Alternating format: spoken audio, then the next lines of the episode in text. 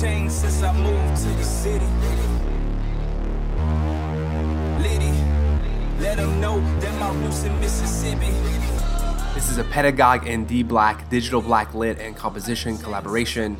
It's a podcast mini-series that amplifies black graduate student pedagogies, practices, writings, and lived experiences. Every episode of this mini-series is a conversation designed to uplift and celebrate black teachers, scholars, students.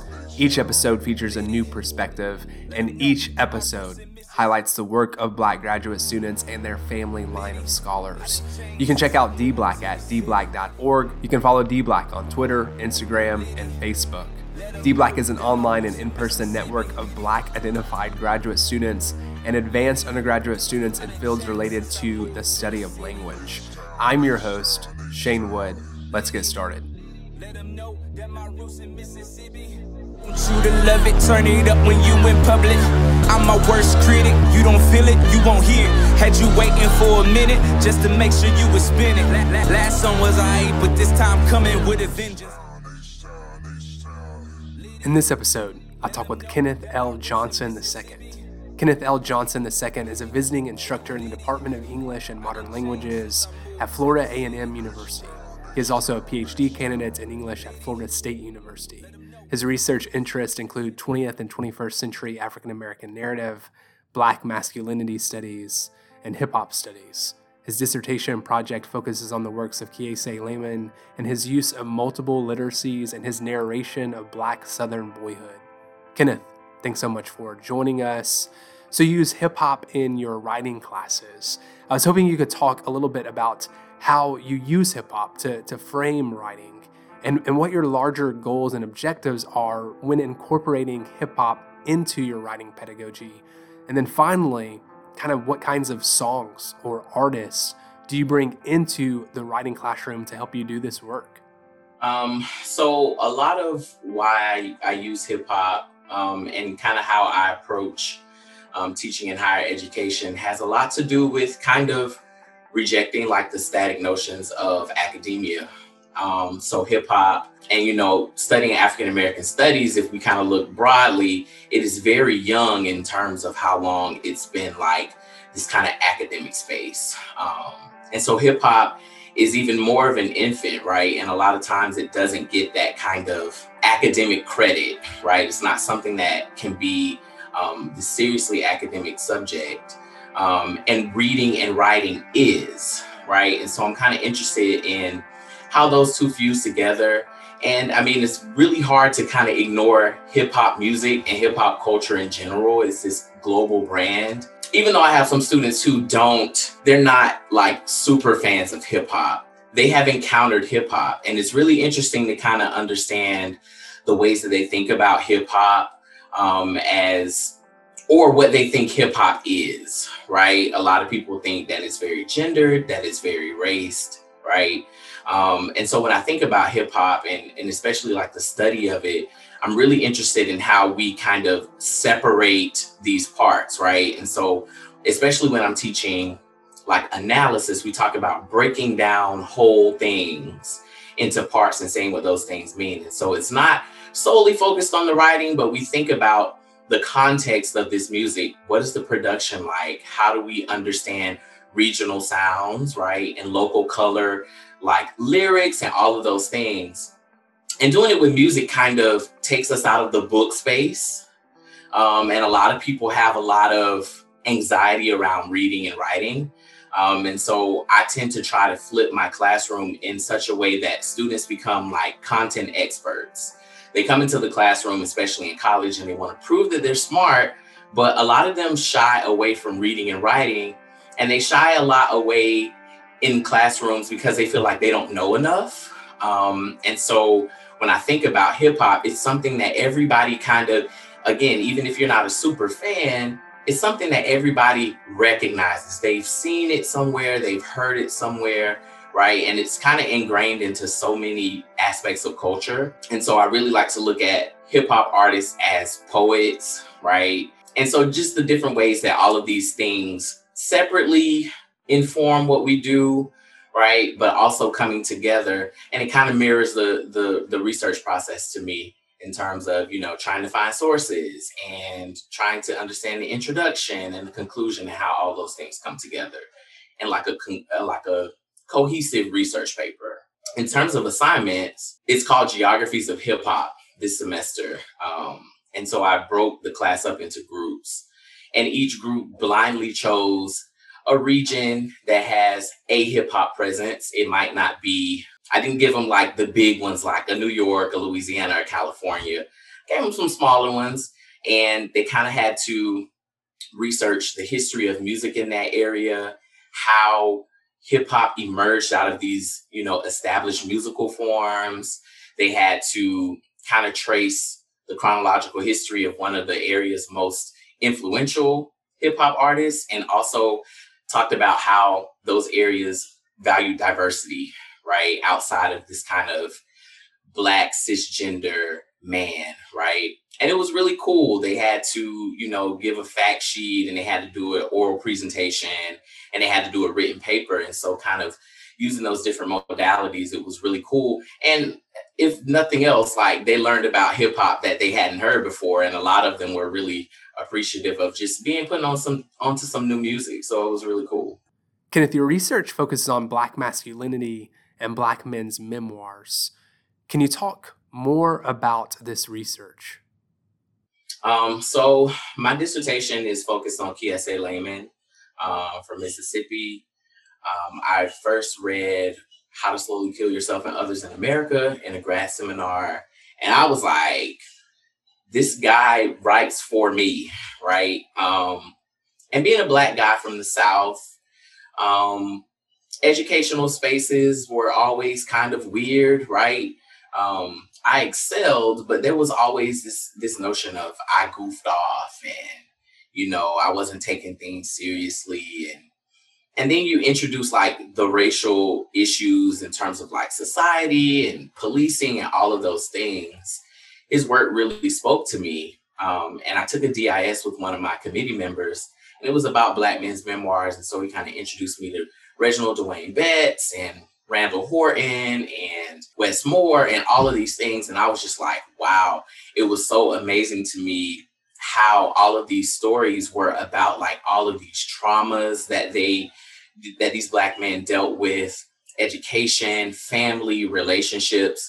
But the most important part to me was how they started to like reinscribe their identity.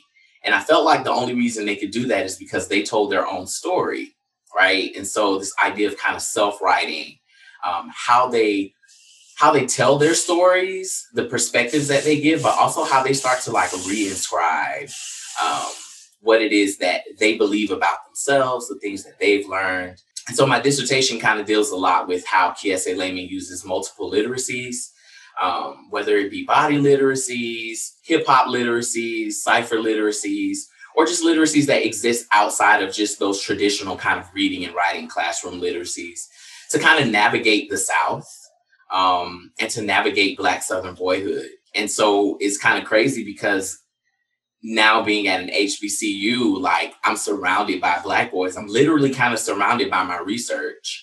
And so as I teach these books, or, you know, these essays, I'm seeing the light bulbs happen, and I'm seeing, you know, Black boys start to learn more about themselves. And ultimately, that is kind of my guiding question. How can we use works by Black men, but specifically Kiese Laymon, to help Black boys understand who they are and to tell their story?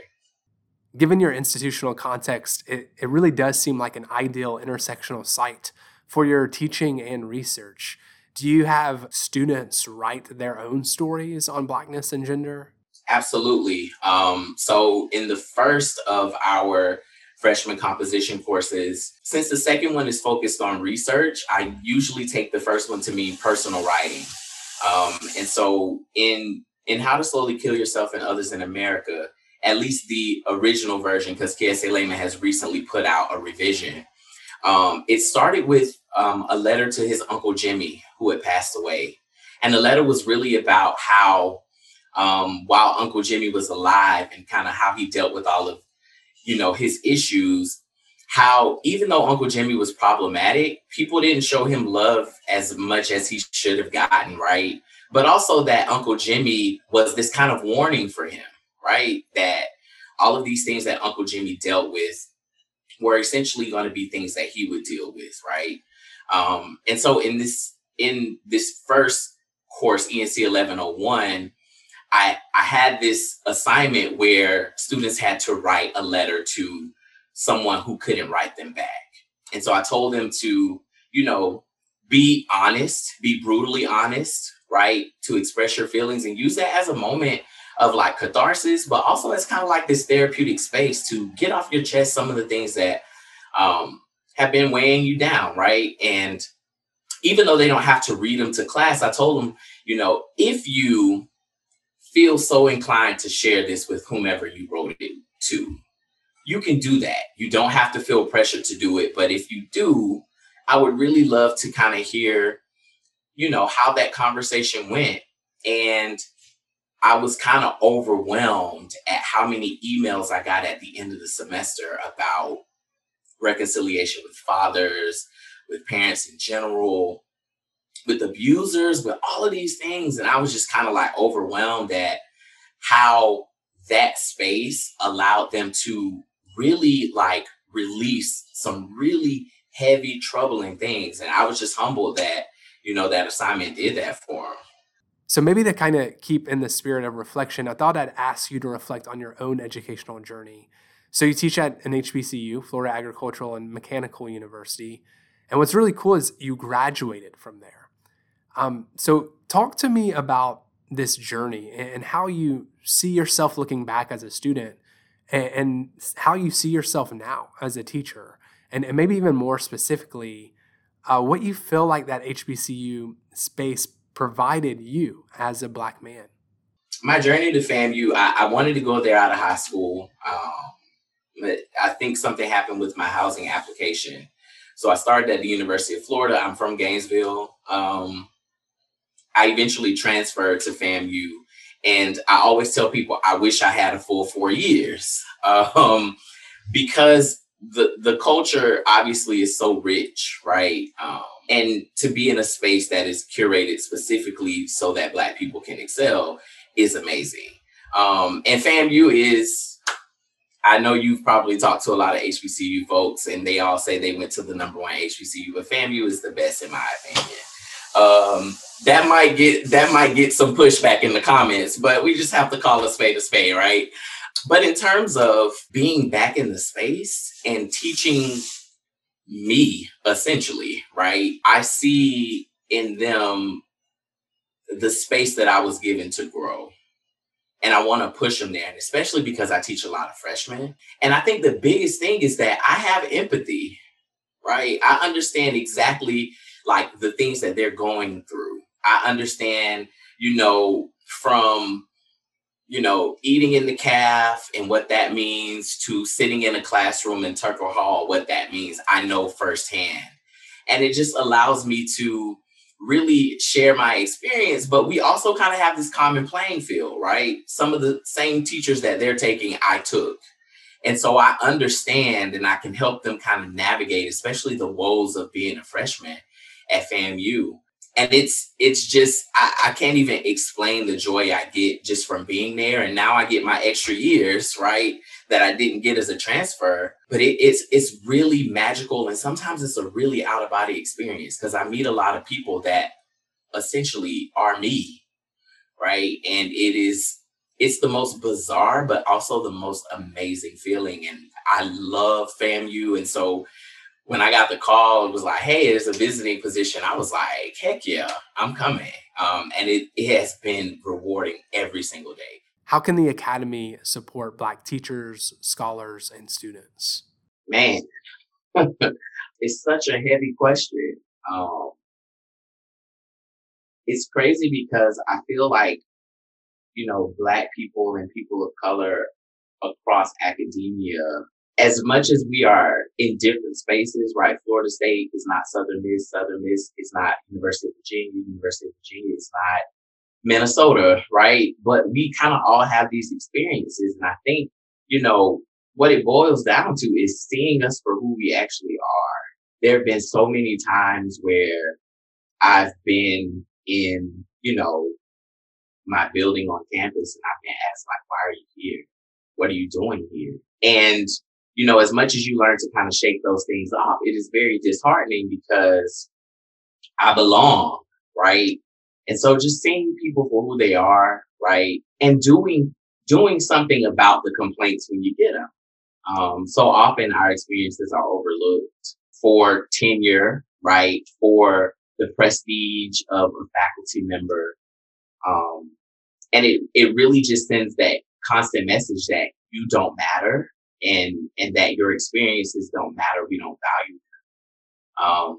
And of course, things like funding, but, you know, just seeing more people of color or Black people in the space matters, you know, admitting more people of color, hiring more faculty of color, and allowing Black students to carve out spaces where they get things that are particular necessities to them.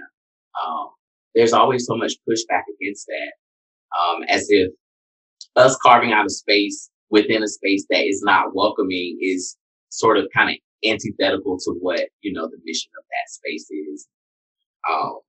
And so, I mean, just treat people like they're human, right? Give them the same opportunities to funding, give them the same opportunities, you know, for fellowships or, you know, just understanding our work and not casting it aside as this kind of niche thing that's not really academic, but I guess we'll make a concession for it. So yeah, just seeing us as people and allowing more of us to be in the space, honestly. Thanks, Kenneth. And thank you, Pedagogue listeners and followers, for tuning into this Pedagogue and D-Black collaboration. I want you to love it, turn it up when you in public. I'm my worst critic, you don't feel it, you won't hear it. Had you waiting for a minute just to make sure you would spin it. Last song was aight, but this time coming with a vengeance. That's my good friend Raf Peters, aka KZO. He's a Houston-based rapper, and that's his single, Liddy. You can check him out on YouTube, youtube.com/KZO Music. That's KZOE Music.